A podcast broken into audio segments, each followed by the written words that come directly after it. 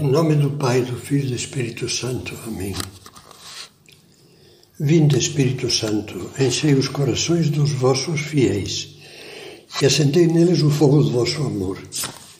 Enviai o vosso Espírito e tudo será criado e renovareis a face da terra. Já estamos nos aproximando do fim desta série. A penúltima meditação trata do Amor sem rotina, que é a melhor coisa que podemos dar aos outros quase sempre. Um amigo meu me dizia: Olha, estou enferrujado, faz tempo que não jogo bola. Esta ferrugem não é preocupante. Provavelmente bastará treinar um pouco e fazer academia para recuperar a forma. O que é preocupante é a ferrugem do coração Há muitas pessoas que, depois de um tempo de convivência, especialmente os casais, sentem que o amor, o interesse e os sonhos se desgastaram e, às vezes, infelizmente, acham que se apagaram. A monotonia dos dias, das reações, das conversas, dos problemas, das tarefas, cansou. Chega, sempre a mesma coisa. O entusiasmo e o amor perderam a graça. Foram atacados pelo tédio. Tudo isso dizem não me diz nada. Assim não dá para aguentar. Mas temos que perguntar-nos: será que essa rotina que enferruja é causada realmente pela simples repetição dos mesmos hábitos, das mesmas coisas? Na realidade, não. Uma prova disso são os casais que envelhecem numa aparente mesmice, sem perder o brilho dos olhos, sentindo-se mais e mais necessitados um do outro, descobrindo uma nova ternura em plena velhice. O mal não está na repetição das coisas, nem, a, nem na habituação às pessoas, nem na repetição de tarefas e ações. Evidentemente não podemos evitar as repetições, mas podemos evitar a inércia. O mal está no nosso coração, que nos deixou presos a hábitos egoístas, cegos para a eterna novidade das coisas mínimas quando são vividas com amor. Aquele ponto de caminho do livro Caminho. Fazei tudo por amor, assim não há coisas pequenas, tudo é grande. Quase no fim de uma longa vida, após muitos anos de entrega plena a Deus e ao próximo, São José Maria afirmava com toda simplicidade: Gosto de repetir essas palavras dele, meses antes de morrer. Sinto-me como uma criança que balbucia, que está aprendendo a, a falar. Sinto-me como uma criança que balbucia e o meu amor é um, um amor que todos os dias se renova. Não ama quem se deixa arrastar pelo fluxo mecânico dos dias, mas aquele que inicia cada dia como um sonho novo e retoma as tarefas com espírito novo. Como conseguir isso? Em primeiro lugar, tendo um ideal de vida pelo qual vale a pena lutar e sofrer. Um coração sem ideal fica gasto envelhece. Imaginem, imaginem um professor num bom laboratório. Se fica repetindo rotineiramente as mesmas experiências didáticas, com ar entediado e sem mais aspiração que a de receber os vencimentos no final do mês, logo esse professor se afogará na mediocridade.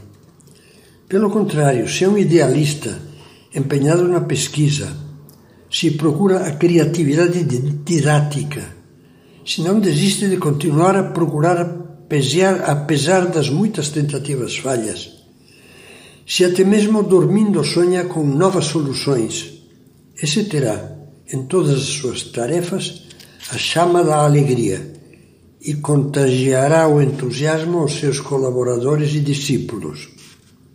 Pois então pense que esses mesmos dois quadros se podem aplicar ao relacionamento familiar, às tarefas domésticas, à amizade, se não tivermos no coração um ideal que nos empolgue, ficaremos cobertos de ferrugem, de tédio e de mau humor. Em segundo lugar, o ideal para ser consistente deve ter uma motivação consistente. Agir por ideais frágeis, efêmeros, baseados no entusiasmo, na empolgação do momento, isso não tem solidez nenhuma. Para um cristão, o ideal consistente chama-se vocação. A consciência de que todos recebemos uma chamada de Deus para realizar no mundo uma tarefa única, a nossa. Em outras palavras, que Deus nos dá uma vocação e uma missão a cumprir, algo que nunca deveríamos esquecer. A nossa realização consistirá em cumprir essa missão na família, na profissão, na sociedade, no mundo, fazendo dela um caminho ascendente de amor, subindo de grau a degrau pela escada do amor a Deus e do amor ao próximo. Acredite que quando existe esse sentido vocacional da vida, claro que para isso se precisa ter fé em Deus, tudo muda. Assim como o sol transforma sombras noturnas, noturnas em paisagem colorida.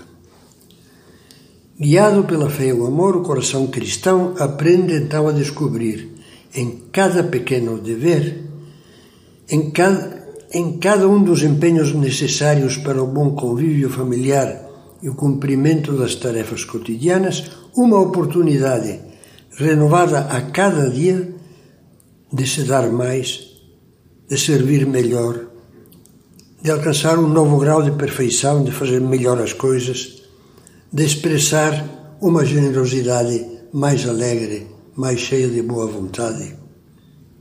Isso porque aprendeu a captar nos pequenos pormenores do dia a dia a presença de Deus e o seu apelo.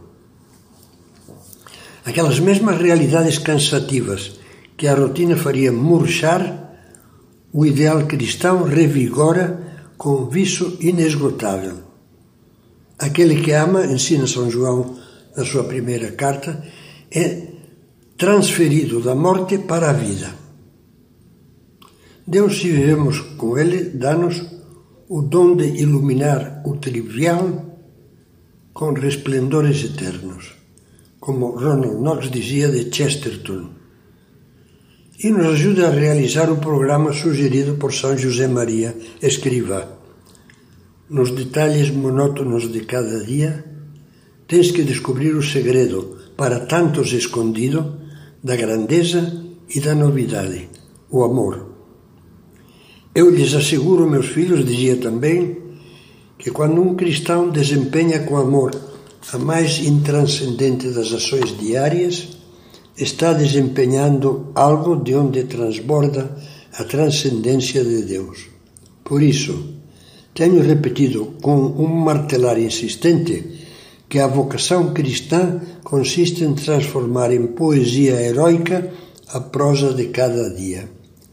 Na linha do horizonte, meus filhos parecem unir-se o céu e a terra.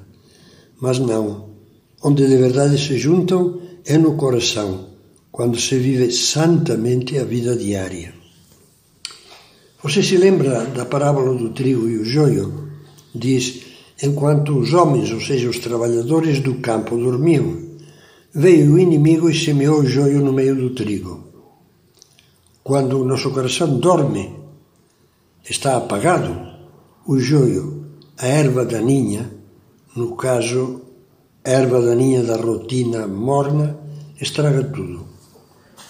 Jesus não se cansa de pedir-nos que estejamos acordados, vigilantes. Vigiai em todo o tempo e orai. Lemos no Evangelho de São Lucas. Vigiai e orai, dizia na oração no horto. Inspirado por esse Espírito, São Paulo convidava-nos.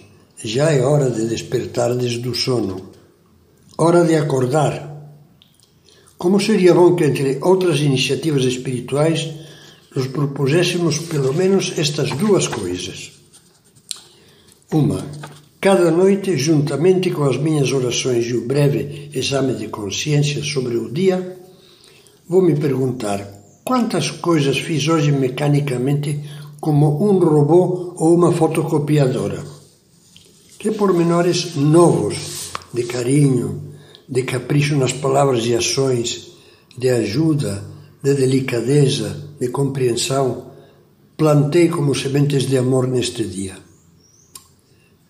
Outra coisa, cada manhã, após as minhas orações breves e o oferecimento do dia a Deus, vou perguntar-me: que novidade de oração, de presença de Deus, de visita a um sacrário, de devoção sincera, de caridade, que novidade vou oferecer a Deus no dia de hoje?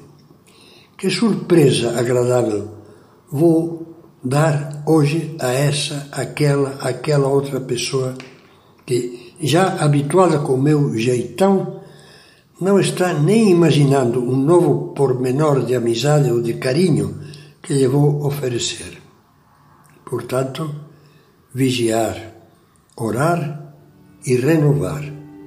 Esse é o caminho para que o nosso coração vá se parecendo cada vez mais com o coração de Jesus que diz no Apocalipse: Eis que faço novas todas as coisas.